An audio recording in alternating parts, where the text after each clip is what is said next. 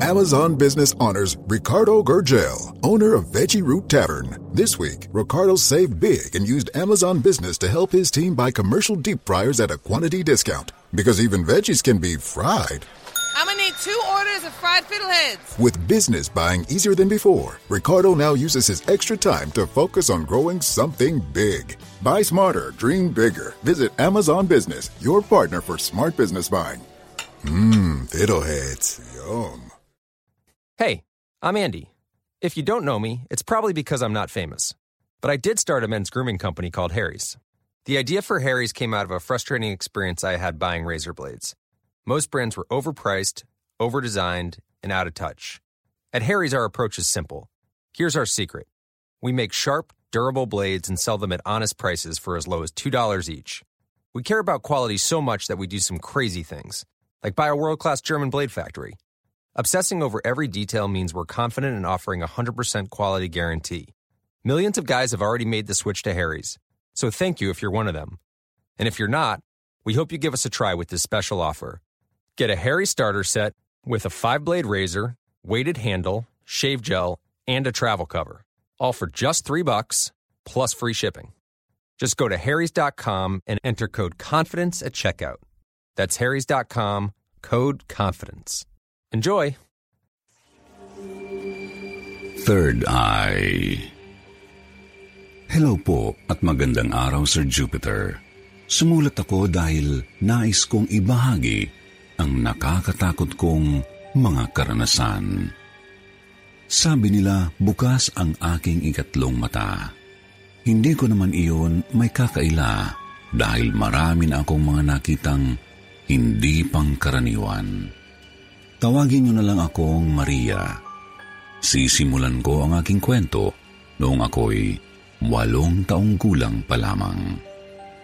Lumaki ako sa Antipolo Rizal sa lugar ng Parugan na dating Inday Subdivision. Noong taong 1987, kaunti pa lang ang mga tao sa aming lugar. Ang aming bahay ay pinalilibutan ng mga bakanting lote kung saan taniman ng aking tatay ng mais at iba pang mga gulay. Isang umaga bandang alas 7, masaya akong sumama kay tatay patungo sa taniman nito na nasa gilid ng aming bahay. Habang naglalakad ay tanda ko pang naglilikot-likot ako noon na karaniwan naman sa mga bata. Habang naglalakad kasi kami, ay sumasayaw-sayaw ako at inihahakbang ng mataas ang mga paa. Tapos ay napasulyap ako sa dingding. Doon ay may nakita akong isang anino. Nasa tabi ko ito, kaya akala ko noong una ay akin iyon. Pero nakapagtataka dahil hindi ito umaayon sa kilos ng katawan ko. Tuwid lang ang anino na sumasabay sa amin ni tatay sa paglalakad. Huminto ako.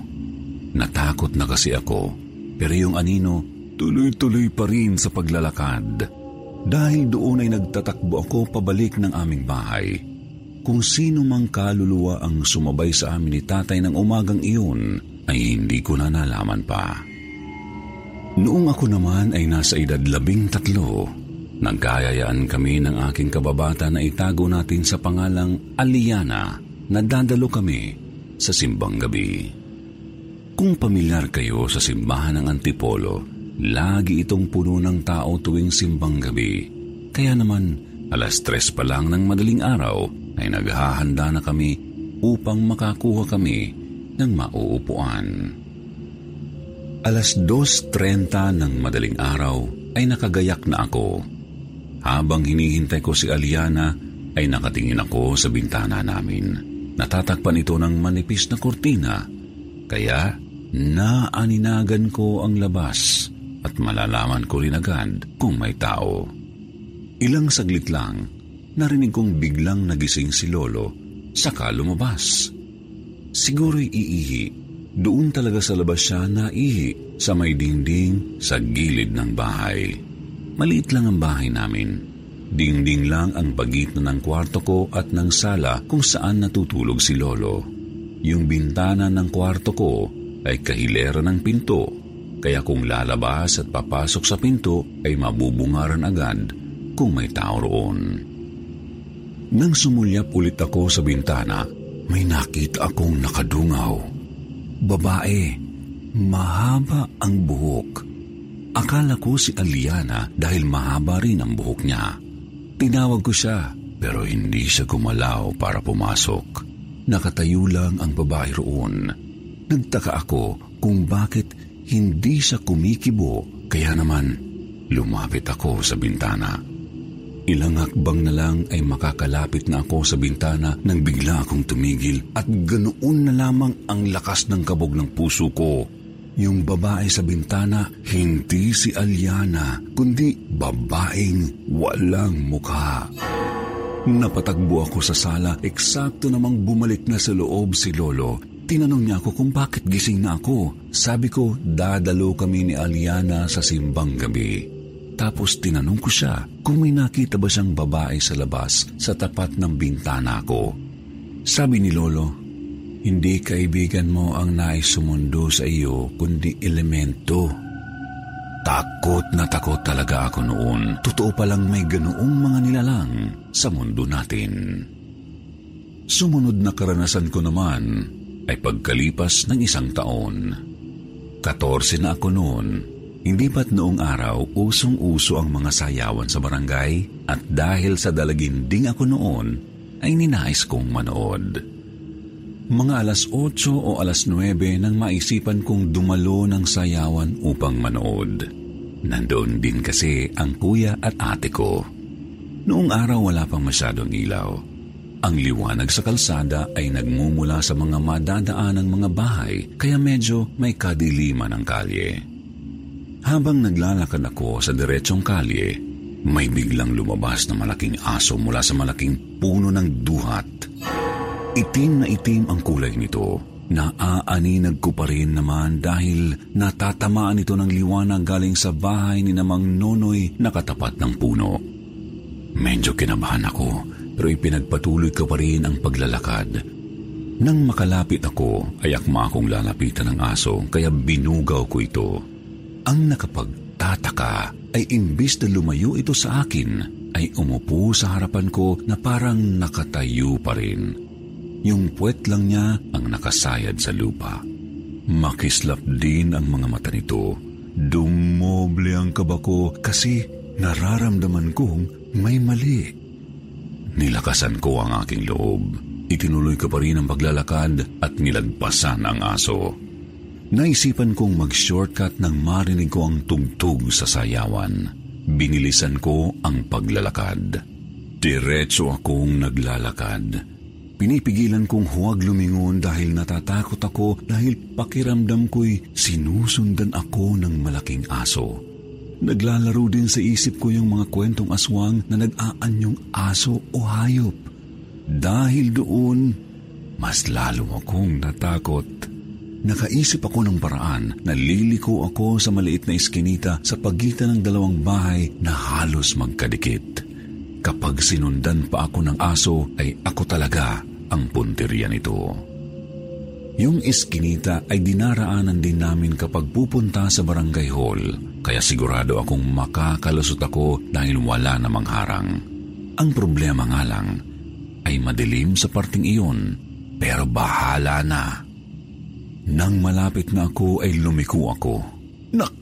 Ko, pagliko ko ay ganoon na lang ang aking gulat. Halos manginig ang tuhod ko kasi lumiko rin yung malaking asong itim. Kahit nanginginig ang mga tuhod ko'y kumaripas ako ng takbo, walang lingon-lingon nang bigla kong makasalubong ang kapitbahay namin na si Mang Rudy.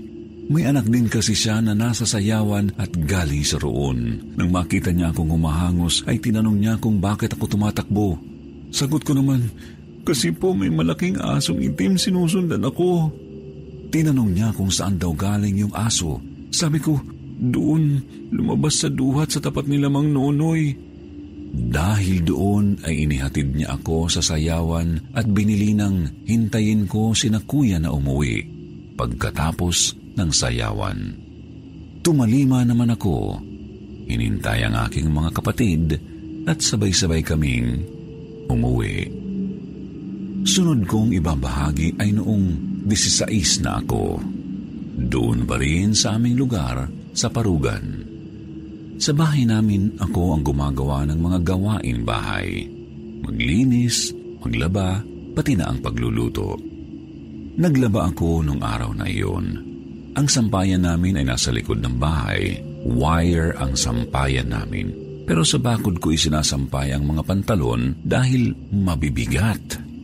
Pagdating ng alas 6, papadilim na. Kukunin ko na ang aking mga nilabhan. Inuna kong kinuha yung mga nakasampay sa wire, saka ko kinuha yung mga pantalon sa bakod. Unang pantalon na kinuha ko, ayos pa naman. Ikalawang pantalon, nakuha ko na rin ng maingat. Sa ikatlong pantalon, pag-angat ko ng kamay, may humarang sa kamay ko na matigas na bagay. Kinabahan ako Iwinasiwas ko ang kamay ko sa ere pero wala naman akong mahawakang kahit ano sa hangin. Sinubukan ko ulit kunin yung pantalon pero ganoon na lang ang kilabot ko nang may pumigil ulit sa kamay ko. Parang may humaharang na bakal sa kamay ko kapag hinihila ko pa itaas yung pantalon. Kahit natatakot ay dalawang ulit ko itong sinubukang kunin pero natinag ako hindi ko na kinuha yung mga natitirang sinampay. Nagtatakbo ako paloob ng bahay sa sobrang takot. Sunod ko namang ikikwento ay noong isa na akong ina. Dalawampung taong gulang na ako sa karanasan kong ito. Dito ay saksi ang kuya ko sa mga mahihiwaga at kababalaghang nangyayari sa akin. Noong mga oras na iyon, Nakaharang ako sa pintuan namin upang hindi magsara. Doon kasi nanggagaling ang liwanag at hangin. Ang higaan ng kuya ko ay kahilera lang ng pinto. Doon siya nakahiga habang ako naman ay nagpapadede sa anak kong anim na buwan. Nakaupo kami sa plastik na upuan. Malapad iyon kaya nailalagay ko rin ang mga paa ko sa itaas noon. Hapon na noon, masaya kaming nagkwekwentuhan ng kuya ko nang bigla na lang umatras yung upuan ko. Kahit kami ng anak ko ay natangay rin dahil doon nga ako nakaupo. Pareho kaming natahimik at nagkatinginan ni kuya. Tapos naramdaman ko na may pumasok saka lumabas din kalaunan. Ramdam na ramdam ko yung laylayan ng damit nito na sumayad sa kamay ko. Nang lumabas ito, sinundan ko ng tingin yung parang hangin tapos bigla kong nakita yung itim at mahabang kapa na tuloy-tuloy ang paggalaw nito palayo sa bahay na tila tinatangay ng hangin ang pag-usad. Ang isa pang nakakamangha sa pangyayaring iyon ay nang umuwi si Mama ilang minuto pagkakita ko sa itim na kapa. Bungad niyang tanong kung may dumating daw bang bisitang babae. Tinanong namin kung bakit. Sagot niya, may tumawag daw sa kanya sa telepono gamit ang telepono ng kapitbahay namin. Nagtataka pa nga raw siya dahil wala naman daw siyang pinagbibigyan ng telephone number niya. At isa pa, hindi niya kabisado ang kanyang numero kaya papaano niya raw ibibigay iyon. Pero sinagot pa rin daw niya at pinipilit kinilala ang boses ng babae. Sinabi raw ng babae yung pinsan niya iyon at napagsino naman siya agad ni Mama. Tapos tinanong daw niya kung nasaan ito. Sagot daw nito ay dito lang sa tabi-tabi sa kasinabing bibisita raw ng bahay sa araw na iyon. Tinanong ko si Mama kung anong oras bibisita yung pinsan niya. Sagot niya alas 5 ng hapon kaya umuwi siya ng ganoong oras.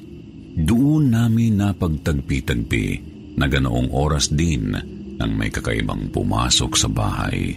Ilang minuto lang bago dumating si Mama. Kaya naman sinagot siya ni Kuya ng, Oo, merong buwisita. Kaluluwa nga lang. Nagulat si Mama sa tinura ni Kuya kaya sabi na lang niya, ay ganon? Sunod ko naman na ibabahagi ay noong 22 na ako. Nangyari naman ito sa isang bar. Nagkayayaan kaming magkakaibigan na mag-video key bar. Nandoon na kami ng alas 9 ng gabi. Apat kami at puro mga babae. Mga katrabaho ko lang din. May inuman pero hindi naman kami malalakas uminom. Ngunit sa beritan, oo. Naisipan namin ng isa kong kasama ang mag-retouch. Tinungo na namin ang CR dahil doon ay may salamin. Pagpasok naming dalawa sa CR, bumungad sa amin ang mga okupadong cubicles.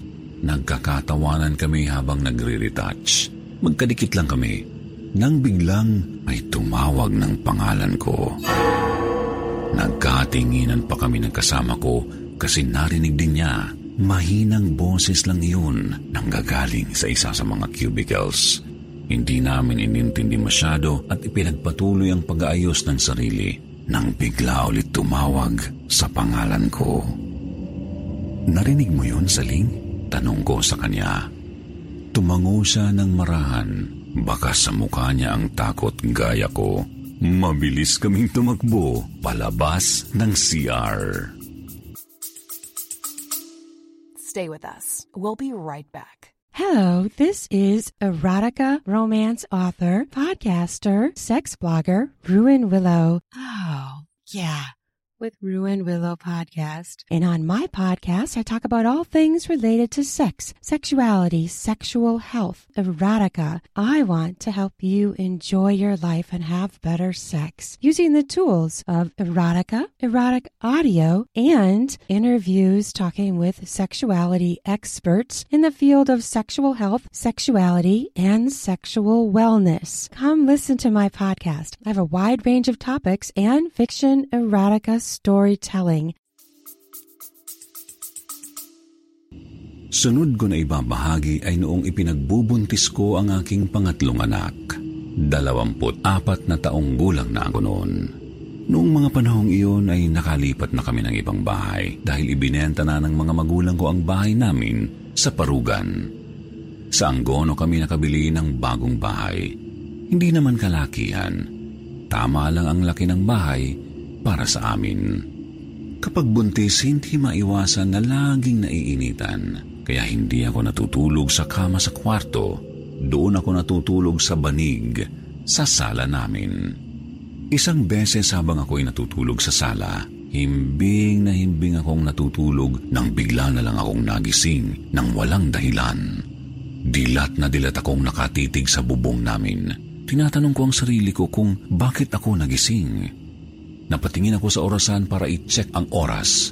Doon ako kinabahan nang makitang eksaktong alas tres ng madaling araw. Tapos biglang may kumatok sa pintuan namin. Tatlong mahihinang katok. Gusto kong tumayo pero tila ako naparalisa. Hindi ako makagalaw. Takot na takot ako ng mga oras na iyon. Hindi ko namalayan sa tindi ng takot ko, nakatulog ulit ako o nawalan ng malay. Hindi ko alam kung anong nangyari. Baka may nakakaalam kung anong nangyari sa akin. Pakicomment na lang. Magbabasa ako. Sunod kong ikikwento ang batang nakita ko sa bintana. Malaki ang bintana sa kwarto ko. Yun ang unang mapapansin kapag nasa labas. Mga alas 8 ng gabi nang maisipan kong bumili ng sigarilyo. Pabalik na ako nang mapansin ko ang batang nakadungaw mula sa malaking bintana ng kwarto ko. Maitim siya, parang sinunog. Nakikita ko kasi nakabukas yung ilaw na nakakaligtaan kong patayin. Dahil sa nervyos ko, baka kako may nakapasok na tao sa loob. Mabilis akong pumanhik sa loob ng bahay. Pagpasok ko, siya namang takbo ng bata palabas ng kwarto ko. Kitang-kita ko talaga ang itim na itim nitong balat. Hindi na ako masyadong natatakot. Nasanay na ako sa mga ganitong kakatuwang mga bagay. Dumiretso sa sa pinakadulo ng bahay kung saan pader lang ang makikita. Wala na kasing daanan doon. Ipinasara na kasi pader lang din naman ng kapitbahay ang makikita roon. Ikinuwento ko kay tatay ang mga nakita ko. Sabi niya, may mga ibang nilalang pa rin daw pala kaming kasama sa bahay. Tumigil lang ang mga ganoong pagpapakita sa akin nang ako'y nasa Netherlands.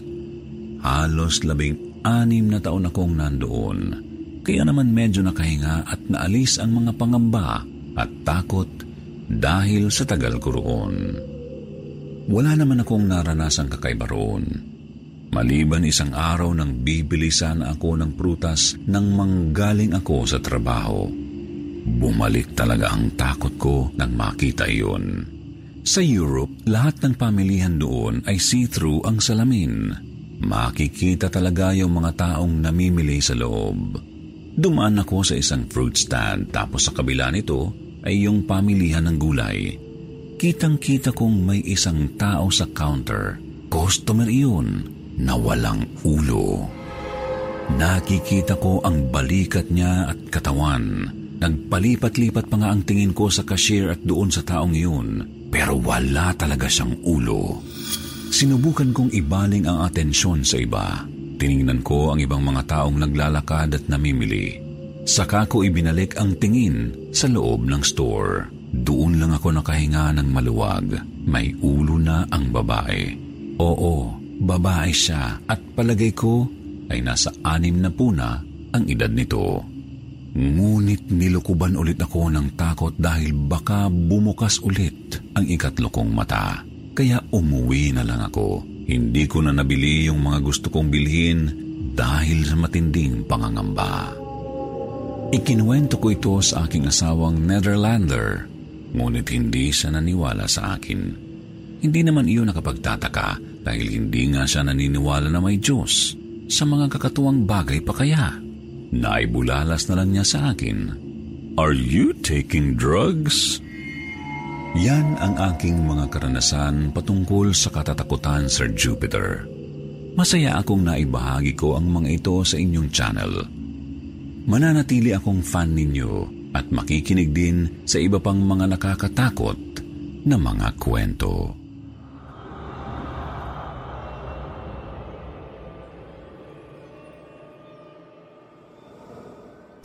Kapre Magandang araw po sa lahat ng nakikinig. Ako po si Andrea, 21 taong gulang. Ako ay taga-Albay, Bicol. Kilala ang aming rehiyon bilang Silly Capital ng Pilipinas. At bukod doon ay sagana rin kami sa mani na tinatawag na pili. Maraming puno ng pili rito sa aming lugar. Katunayan pa nga, may isang puno ng pili na katabi mismo ng aming bahay na matagal na raw nakatayo bago pa man ako isilang. Noong bata ako ay roon kami banda naglalaro ng aking mga kaibigan pagkatapos ng klase. Nang minsan mahuli kami ng aking lolo at lola ay pinagsabihan kami na huwag nang maglalaro kailanman sa may puno dahil delikado raw roon. May mga nakatira daw roon na mga taong hindi nakikita. Baka raw magambala namin ang mga ito kaya pinapalayo kami roon. Dahil naranasan na naming mga magkakaibigan ang maka-encounter ng mga nilalang na hindi nakikita, ay tumalima kami sa mga sinabi ni Nan Lolo at Lola. Pasalamat din kami dahil wala namang nagkakasakit sa amin kahit nakailang beses na kaming naglaro doon sa puno. Makalipas ang ilang buwan, dumating ang aking pinsan mula sa Manila. Siya si Kuya Jay mas matanda lamang ng isang taon sa akin. Dito na rin daw siya sa Bicol mag-aaral at maninirahan. Dahil doon ay palagi na rin nandito ang kanyang mga naging kaibigan. Minsan ay napansin kong umaakyat-akyat din sila sa puno ng pili na katabi ng aming bahay. Ginawa nila itong daanan upang makaakyat sa bubong ng aming bahay. Pinagsabihan ko siya na lumayo sa puno dahil ito ang paalala sa amin nina lolo at lola. Bilang galing siya sa syudad, ay hindi siya naniniwala sa mga ganoong kwento. Di tulad naming mga taga-probinsya, hindi siya natinag at nagpatuloy lamang sa kanilang trip. Umabot ito ng ilang araw. Hanggang sa isang gabi, umasok si Kuya Jay sa bahay na masama ang pakiramdam. Agad kong tinawag si Lola dahil hindi ko alam ang gagawin. Nilapitan siya ni Lola agad na tinanong kung ano ang nararamdaman niya. Sabi ni Kuya ay masakit daw ang leeg niya at ang iba pang bahagi ng kanyang katawan. Agad na naisip ni Lola na dalhin siya sa manggagamot. Umalis si Lola saglit upang tumawag ng tricycle. Nang maiwan kami ni Kuya Jay sa bahay, ay bigla na lamang siyang sumigaw ng, Aray! Aray! May sumasakal sa akin!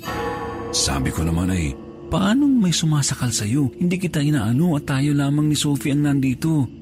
Si Sophie ay pinsan din namin. Ngunit paulit-ulit siyang sumisigaw habang nakahawak ang dalawa niyang kamay sa kanyang lieg. Nagpanik ako at agad na hinanap si Lola. Sakto namang paglabas ko ng pinto ay nakasalubong ko na si Lola. Agad na sinaklolohan ni na Lola at Lolo si Kuya Jay. Hindi ko na matandaan ang eksaktong nangyari, ngunit tanda kong isinakay nila si Kuya Jay sa tricycle tapos sinundan sila ng aming aso na si Brownie at naiwan naman si Lolo para bantayan kami. Halos madaling araw na nang sila ay makauwi. Pagkarating nila, ay agad nilang ikinuwento ang mga sumunod na pangyayari pagkatapos nilang umalis sakay ng tricycle. Kahit malayo na raw ang narating ng tricycle ay sinusundan pa rin sila ni Brownie at panay raw ang tahol nito habang kumakaripas ng takbo at sinusundan sila. Sabi rin daw ng tricycle driver ay nakapagtataka na napakabigat ng tricycle ng mga oras na iyon samantalang tatlo lamang silang nakasakay. Si Lola, Kuya Jay at ang driver.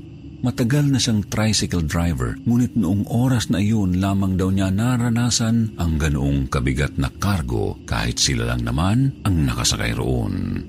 Sa kalagitnaan ng biyahe ay tumigil na rin daw si Brownie sa pagsunod sa kanila at gumaan na rin ang tricycle. Nang makarating sila sa manggagamot ay roon na nga napag-alaman ang rason kung bakit nakaramdam ng sakit ang aking pinsan at kung bakit bumigat ng husto ang tricycle. Ayon sa manggagamot, dahil daw ito sa kapring na mamalagi sa puno ng pili na malapit sa amin. Nangamba ito at natamaan sa mga parte kung saan doon din naramdaman ni Kuya Jay ang sakit. Ito rin ang sumama sa kanila sa tricycle kung saan ipinagpapatuloy nitong saktan ang aking pinsan. Bumaba lamang ito nang maramdamang malapit na ang tricycle sa bahay ng manggagamot. Hindi rin daw ng dalawang isip ang kapre na gumanti dahil baguhan si Kuya Jay sa aming lugar at hindi siya nito kilala nagsagawa ng ritual at mga panalangin bago sila makauwi. Simula noon ay naniwala na rin ang aking pinsan sa mga nilalang na tulad ng umatake sa kanya. Hindi na rin kami nangayalam o lumapit pa sa punong iyon. Maraming salamat, more power, and best regards. At ngayon naman, oras na para sa ating shout-out portion. Shout-out going out to Raza Quinte, Virginia Ablen, Richelle Sarasua, Rain Bratinella, Maria Cristina Andaya Co, Lotlot Orias, Eduardo Felices, Ednaline Tupas, mga aklat ng lagim ni Cabanong. Shoutout also to Jose Wenceslao Panganiban, Blisilda Ramos, Jerry Martinez, Jeric Mercado, Flor Sansales, to Ashley Cortuna, Seri Limsa, Jen Marcelo, Donna Soroy-Soroy, Shintoy TV, Isa Jiong, Virginia Abalos, Cristina Tinoy, Sally Molina, Elizabeth Muniena, Yang Life, and Ana Belia. Muli po maraming salamat sa inyong panagiang pagtangkilik sa ating kwentong Takip Silim YouTube channel. And again, sa ngalan po ng bumubuo ng kwentong Takip Silim, ako po ang inyong lingkod, si Jupiter Torres, nagpapasalamat. Texting privacy policy and terms and conditions posted at textplan.us. Texting enrolls for recurring automated text marketing messages. Message and data rates may apply. Reply stop to opt out. The pandemic has been hard on all our kids. New studies show more than one in three children who started school in the pandemic now need intensive reading help. Here's the good news your child can be reading in just 30 days, guaranteed, with Hooked on Phonics. My first grader was behind in reading, and this program has made a huge difference. She's now reading above grade level. I use it for my kids' nightly reading for school. We love it, and it's super easy and quick to do. My kid, who just turned four years old and has been using the program since January of this year, can now Agreed. Thank you so much, Hooked on Phonics. Even if your child has been struggling, Hooked on Phonics will teach your child to read in just 30 days, guaranteed. And right now, you can get started for just $1. Text the word above to 323232 right now. It's fast and easy. Text above to 323232 and teach your child to read in just 30 days, guaranteed. Text the word above to 323232. Text above to 323232. Why does Comcast Business power more businesses than any other provider? It has technology solutions that put you ahead, like the fastest reliable network and serious savings. Ask how to get a $500 prepaid card with a qualifying gig bundle. Offer ends 10 23 22. Restrictions apply. Call for details.